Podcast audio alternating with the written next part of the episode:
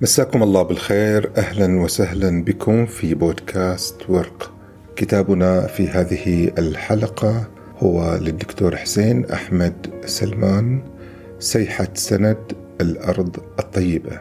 يذهب الدكتور حسين لتوثيق قرية سند بزرعها ومائها وناسها وتحولاتها الاجتماعية والوثائق التي كان يملكها الأهالي بهذا التاريخ المهمل الهامشي الذي لا تلتفت إليه كتب التاريخ الكبرى يضعنا الدكتور حسين في قلب المجتمع وفي قلب الناس الذين عاشوا في هذه المنطقة وعمروها وعمروها بأعمالهم بقلوبهم بأيديهم التي أنتجت أجمل وأبهى حلة في هذه الأرض الطيبة. إطلالة العنوان توحي بكل هذا الخضار. سيحة توحي بالألق الأخضر توحي بالتميز الذي كانت عليه البحرين. سيحة سند ما هي السيحة؟ هذه تسمية ضاربة في اللغة العربية وضاربة كذلك في التاريخ وضاربة في أرض البحرين. متداول في كثير من قرى البحرين مسمى سيحة وهي غالبا مرتبطة بالنخل. حين نذهب إلى معجم التعمير والخرائط والوثائق العقارية البحرينية سنجد تعريفا للسيحة يقول هي الأرض الزراعية الكبيرة أو المنطقة التي تحد القرى باستثناء البيوت الموجودة فيها. نذهب إلى المعجم لكي نكتشف لماذا أطلقت كلمة السيحة على الأرض الزراعية الكبيرة لماذا سميت الأرض التي فيها نخيل وفيها زراعة بكلمة سيحة سيجيبنا المعجم على ذلك. الفعل هو ساحة. السيحة جاءت من الفعل ساحة. نقول ساح الماء بمعنى جرى أو تدفق. والماء الظاهر الجاري على وجه الأرض يسمى سيح وجمعه سيوح. وهذه الكلمة نجدها في معاجم اللغة العربية. بل حتى في كتب الفقه تستخدم هذه الكلمة. يقولون إنما سقي بالسيح فيه العشر. إنما سقي بالسيح فيه العشر بمعنى أن ما سقي بالماء الجاري النابع من الأرض فيه العشر. هذه بالنسبة إلى الزكاة وهذا تفصيل فقهي. لكن دعونا نذهب إلى قرية سند. ينظر إلى قرية سند التي هي في البحرين قرية في البحرين تسمى سند. هذه القرية ينظر إليها باعتبارها سيحة أي مكان يكثر فيه الماء ويسيح على وجه الأرض والماء حين يسيح في مكان يخضر هذا المكان بمعنى أن هذا المكان يصير مزرعة. وفي البحرين يعني أن هذا المكان صار فيه نخل في البحرين معروفة بالنخل وزراعة النخل. والنخل في البحرين هو ابن الماء ابن السيحات. حين نقول سيحة سند هذا يعني المكان الذي فيه المزارع والنخيل والخضرة. والسيحة هنا ليست بستانا فقط أو دالية أو مزرعة إنما كل المزارع والدوالي والبساتين في هذه المنطقة ينظر إليها قطعة واحدة تسمى سيحة. سيحة سند أو سند نفسها كان ينظر إليها كسيحة أي كماء جار كزراعة وخضرة. وسيحة سند هي المكان الذي يجري فيه الماء وتتحول فيه الأرض من الجدب إلى الخضرة والعطاء والرواء. تحولت سند حالها حال قرى البحرين بهذا الماء الجاري إلى واحة ومستقر وجنه خضراء. كذلك الإنسان الذي استقر في هذا المكان واتخذ من الزراعة مهنة ومصدر رزق الماء فيه سر هو سر الاستقرار. حين يتوفر الماء يستطيع الإنسان أن يستقر. في سند هناك عين كبرى تسمى عين كبرى أو العين الكبرى والعين الصغرى وهناك عين عزة وعين شنكلة وعين صرخاء. كانت هذه العيون تغطي الأرض وتسيح المياه منها وتسقي الزرع وتروي الإنسان. بل وصل هذا الماء حتى البحر. كان هذا الماء ينبع ويسيح حتى من البحر ويسمى شوشب أو كوكب. المياه في البحرين كانت تخرج حتى من البحر وسميت البحرين كذلك لأن فيها بحر الكواكب الحلو الذي يختلط مع ماء البحر المالح. هكذا الإنسان البحريني هو ابن البحرين. في المرويات أيضا تقول هذه المرويات أن سند سميت بهذه التسمية. لماذا؟ لأن القرى المجاورة تستند وتعتمد عليها للحصول على الماء والطين الطين الذي يستخدم في البناء في ذلك الوقت.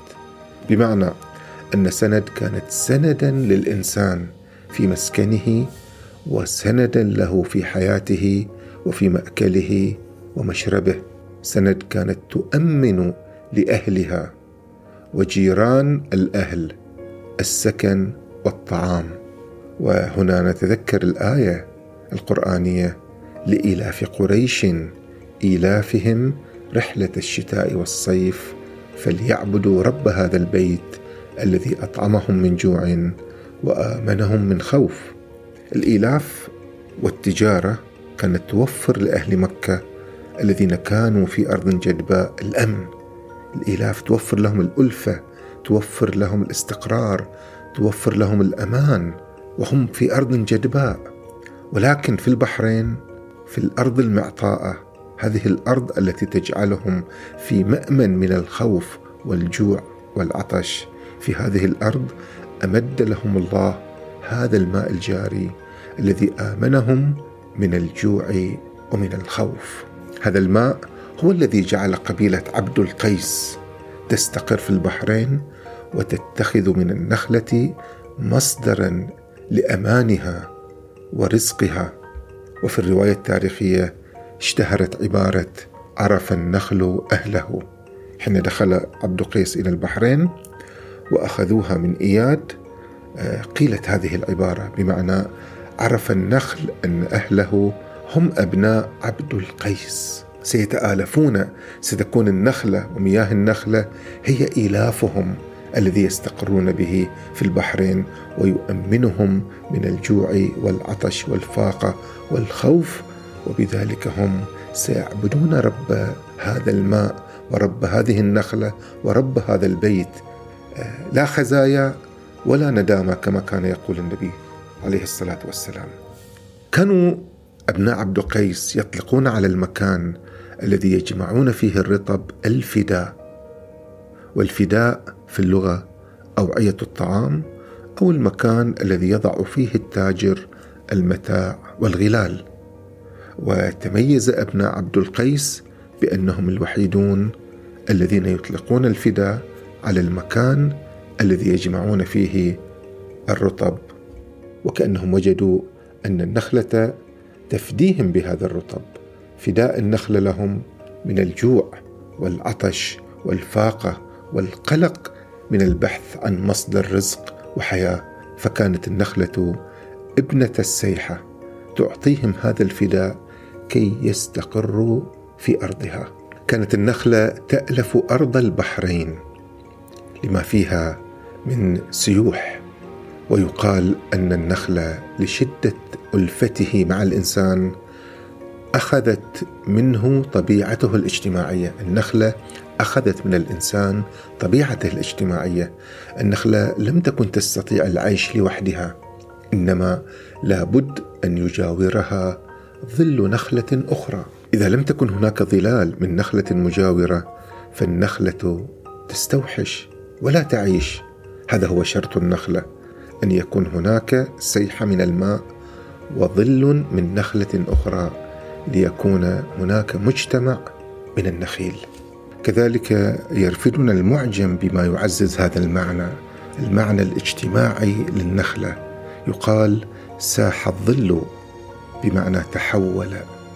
هكذا النخيل تتحول ظلالها فتمنح الامانه والأمن والحياة.